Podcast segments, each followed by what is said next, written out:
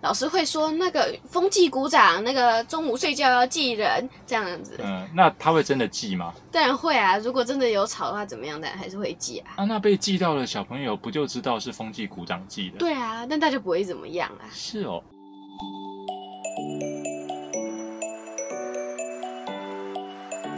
该听新闻喽，欢迎收听何子瑜阿布布的青少年新闻周报。嘿，我是盒子。大家好，我是阿布，布列颠的布。我是阿布布丁的布。哎，这个礼拜有没有什么比较这个特别可以跟大家分享的内容呢？我最近学了德文的对不起，德文的对不起叫做 “Entschuldigung”。你们知道我是怎么记的吗？你们看，“en” 就是一个 s h u l d 呢，你就想成 shoulder，也就是肩膀啊。拱呢，有点像台语的撞到。所以呢，故事就是我不小心推到一个人，他的一个肩膀就撞墙上了。于是我就赶快说对不起，这就是为什么德文的对不起叫做 e n s h u l d i g u n g 的原因啦。哦，原来这个德文啊，讲到对不起啊，就叫做 e n s h u l d i g u n g。我的方法就是呢，你推到了人，他就说啊，那他就咻的飞出去，最后拱撞上墙，连起来就是啊咻的拱，所以你就要说对不起。哎，你你们确定这个到德国的时候，你 如果你跟德国人讲这些，他会不会后悔呀？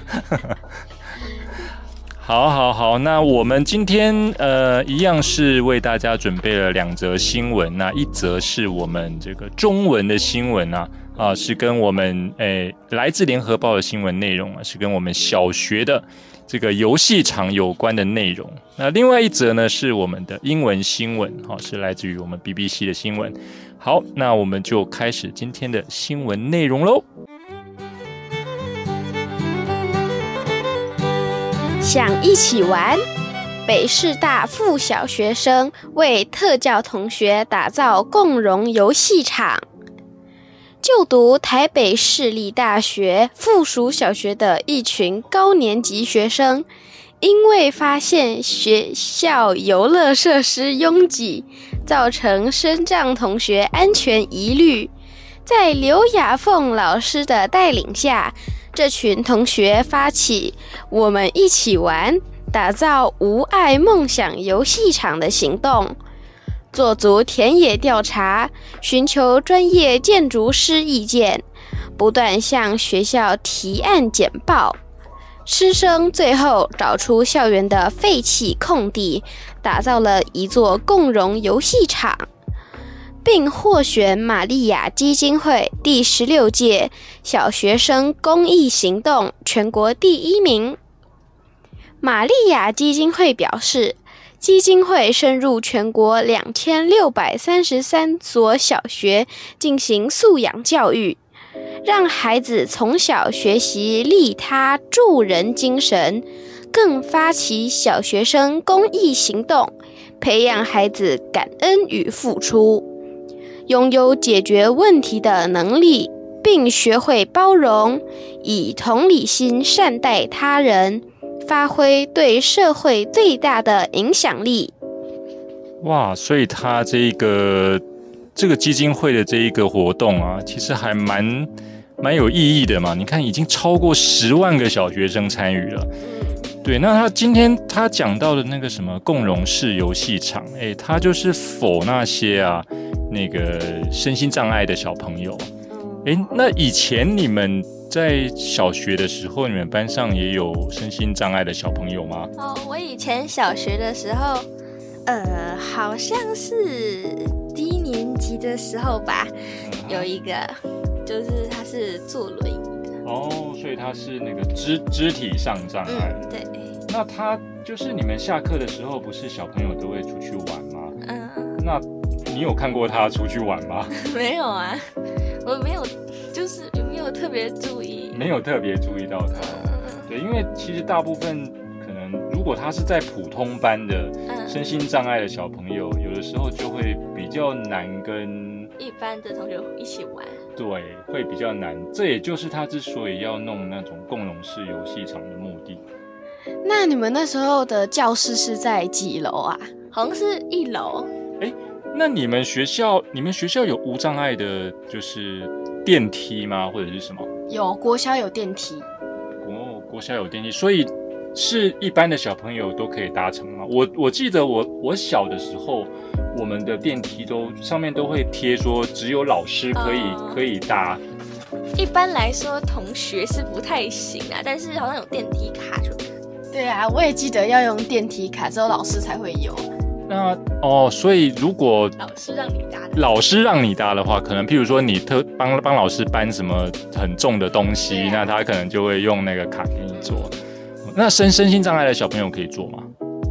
其实我不知道，我怎么觉得我有看过 那个有人是有有人坐轮椅？对啊因为上不去。对，因为因为假如你你的教室可能是不不是在一楼的话，那他轮轮椅还要上不去。啊，所以他这个。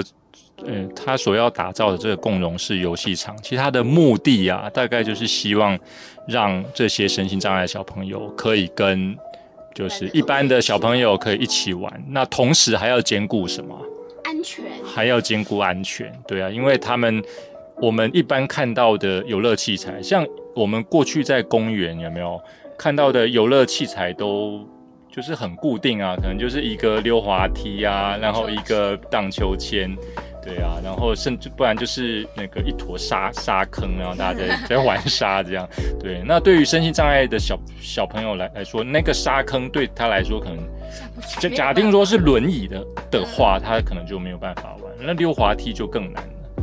对，我在看这个新闻的时候，其实我有去看，我有去查那个台北市，台北市好像做了不不少的共共融式游戏场，然后它那个溜溜滑梯啊，我们一般不是都是用那个磨石子，就是滑滑的，哦速度大象溜滑梯。哎、对对对，。然后速度会比较快，嗯，对，但是共融式游戏场的溜滑梯，它都是那种很像滚轮。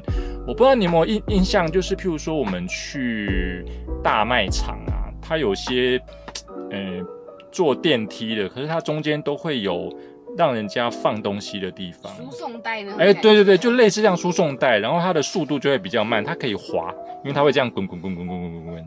对嗯嗯嗯对然后身心障碍的小朋友，他去玩的时候就会比较那个速度感就会比较慢，可是他会他可以滑，所以它是既可以玩安全。哎、对对。对对对，既可以玩到又比较安全。然后还有一种就是像有的小朋友，其实一般小朋友可能都不敢玩的那个溜滑梯有没有？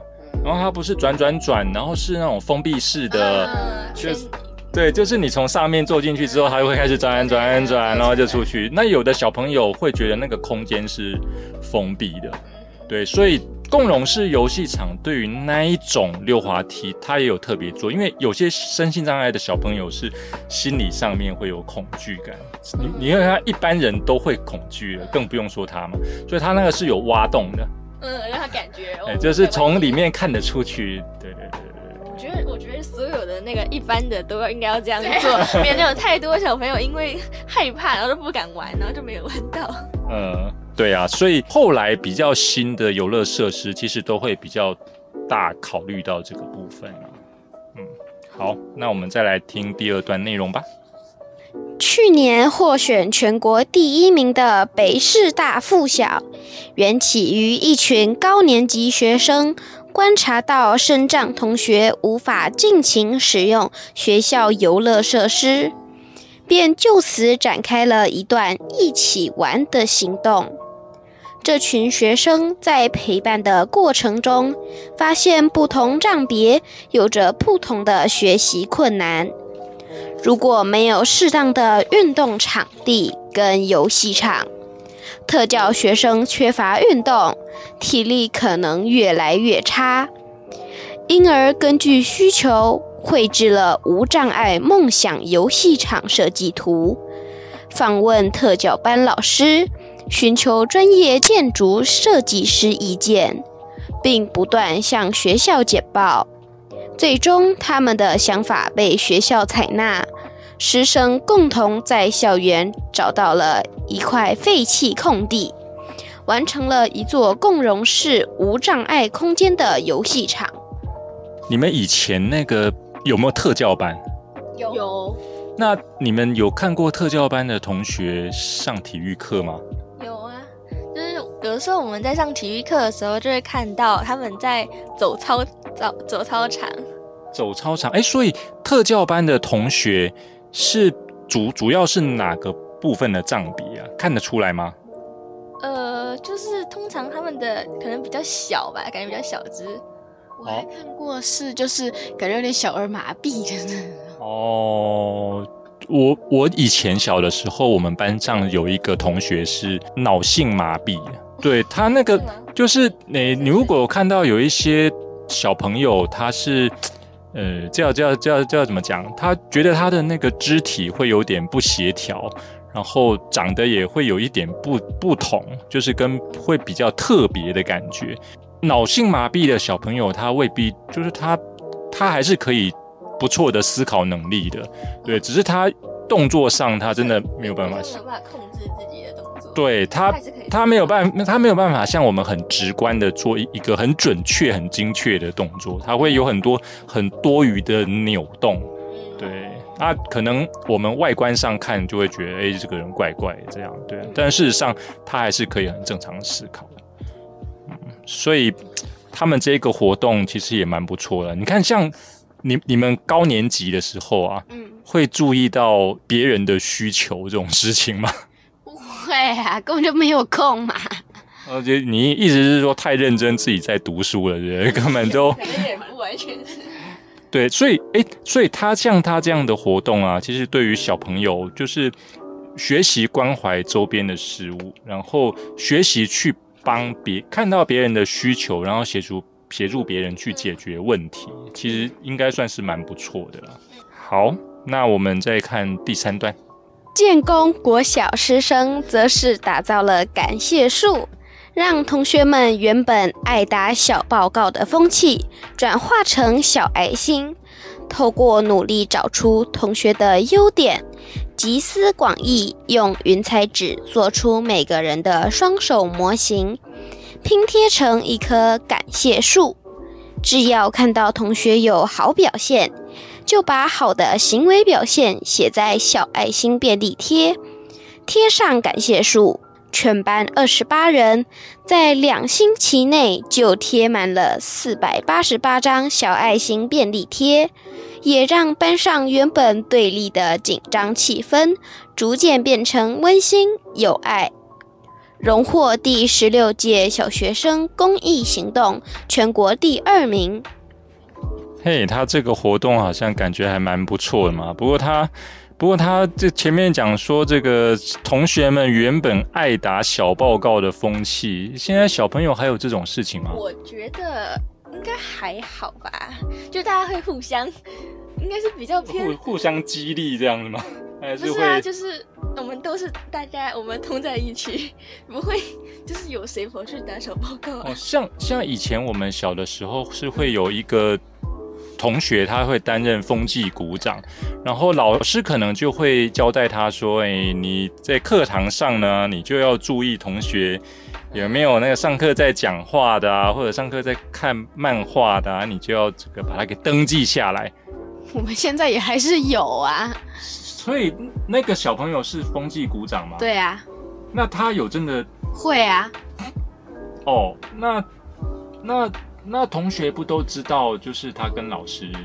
他们他不会跟老师怎么样，就是老师会说那个风纪鼓掌，那个中午睡觉要记人这样子。嗯，那他会真的记吗？当然会啊，如果真的有吵的话，怎么样，当然还是会记啊。啊，那被记到的小朋友不就知道是风纪股长记的？，对啊，但他就不会怎么样啊。是哦。哎、我我小时候当过风纪股长哎，然后呢，我也乖乖的记了。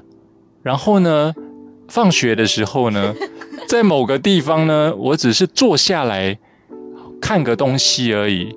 就一个书包在我的脑门上，哎，我之后，我之后我再也不敢记了。所以我看到这非非常有感触，哎，所以现在的小朋友比较温驯，呢，对啊，很善良。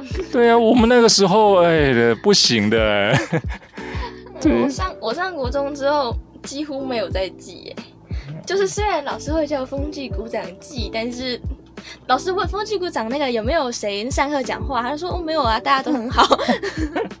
我们老师都会说啊，如果风纪鼓掌不记，那到时候身教来，他问说为什么班上那么吵，一定会第一个去骂风纪。哦，也没错啦。那如果班班上同学大家都互相配合，那可能就不会有这问题了啦。但是这有点太理想化了，小朋友大概不太可能做到这件事情。对，所以他们建功国小的做法就是把它转转换成用用爱发电啊，对不对？那就是用爱心便利贴的方式做温馨的路线了。好了，那看起来好像也蛮厉害的，所以他还拿到第二名。好，那以上呢就是我们今天这个中文新闻的部分。那接下来我们再来看第二则英文的部分啊，哎，主题好像是跟那个动物有关的，对不对？啊，来来来来，President Biden's dog Commander is no longer staying at the White House as the first family tries to figure out how to stop him from biting Secret Service officers. The German Shepherd has been involved in a series of altercations. The most recent known incid incident was on September 25th when he bit a Secret Service officer who was treated by medical personnel at the White House. 他这边新闻讲的就是这个美国总统拜登啊，对不对？他说他有养了一只狗，叫做 Commander 啊，指挥官呐，哦，很厉害的名字哦。对，光听这个名字就觉得它咬人应该是还蛮正常的事情。对，然后他，呃，刚开始他就说他已经不再留在那个白宫里面了。然后那个第一家庭在试图找出啊，怎么样阻止他去咬那些美国应该是他们特勤局的官员，应该就是他的随扈了。什么是第一家庭？呃，就通常都是讲说那个总统啦，通常都是讲总总总统的家人，就是讲第一家庭啊。对啊，这好像各个国家都一样嘛，就像那个飞机有没有总总统专机都会叫空军空军一号，好，好像好像大家都是这样子讲啊。对，为什么他为什么总统的狗狗可以住在白宫啊？总统应该本身就住在白宫啊，对，所以。这不止他啦，连他的家人都住在白宫啊。对，然后如果，哎呀，如果那一只狗是他的这个，因为狗也是他的家人啊，所以狗也会住在白宫。他们办公是在白宫吗？他自己的办公室好像是在白宫啊。意思是，他可以在家里办公了。诶。应该是说他住的环境跟他那个办公的环境跟那个总统府的，这就相当于是我们的总统府啦，跟他们那些政府官员可能都是在那一个区块，因为他可能不像我我我们是一个总统府的那一栋大建筑物，它比较像一个就是区域这样。德国，你你你看他这边用的英文单字是德国牧牧羊犬，你你如果去看那个新闻画面，他有拍相片呢。是啊，是。对，我告诉你是什么狗，你知道吗？就是狼狗，就德国狼犬啊，就是你们有没有看过很大只的？你们都没有看过？没有。我我我以前在当兵的时候，曾经有抓到过一只，就是那个时候好像是海军养的，海海军养的狼狗生的。小狼狗，小狼狗刚小的时候很可爱啊。啊，但啊但是很很凶，嗯，对，然后它会帮我们抓老鼠，哦，对我看过它去它去咬咬老鼠，一口就把老鼠的头咬掉了，好，那再看一下第二段怎么说的吧。Alexander said the Bidens. Care deeply about the safety of those who work at the White House and those who protect them every day. They remain grateful for the patience and support of the U.S. Secret Service and all involved as they continue to work through solutions. His departure follows that of another Biden dog, a German Shepherd named Major, who was sent to live with a family friend in Delaware in 2021 after biting people at the White House. 哇，从这边看来，这个狗咬人事件好像不是第一次发生了，对不对？对，而且看起来拜登好像对于养 这个 德国狼犬情有独钟啊。而且重点是什么，你知道吗？重点是他好像养的狗啊，他真的没有办法有，对他好像没有时间教它，不然因为狗其实有凶性，可是你你如果适当的教它，它应该。他的狗狗很凶，或者是，或者是他真的希望他的狗是要保持这么凶啊？对，可以保护它。对对。然后第二个我发现的一个问题是，那个美国总统他在处理，他就他们第一家庭在处理那个狗狗咬人的事情的做法，好像都是把它送走。哎，对，就是也也没有别别招了，就是唯一就是什么把把狗送走，有问题就赶快送走，对。他可以去找个专门训狗的，那 就要把它教乖一点。哎，真的有呢。我们我们以前养的黄金猎犬，其中有一只还真的送它去。对，因为因为我们当初养的那一只，它是就是它的性格会比较激动，就是它看到人会想要就是扑啊。对啊，有有对，非常的热情。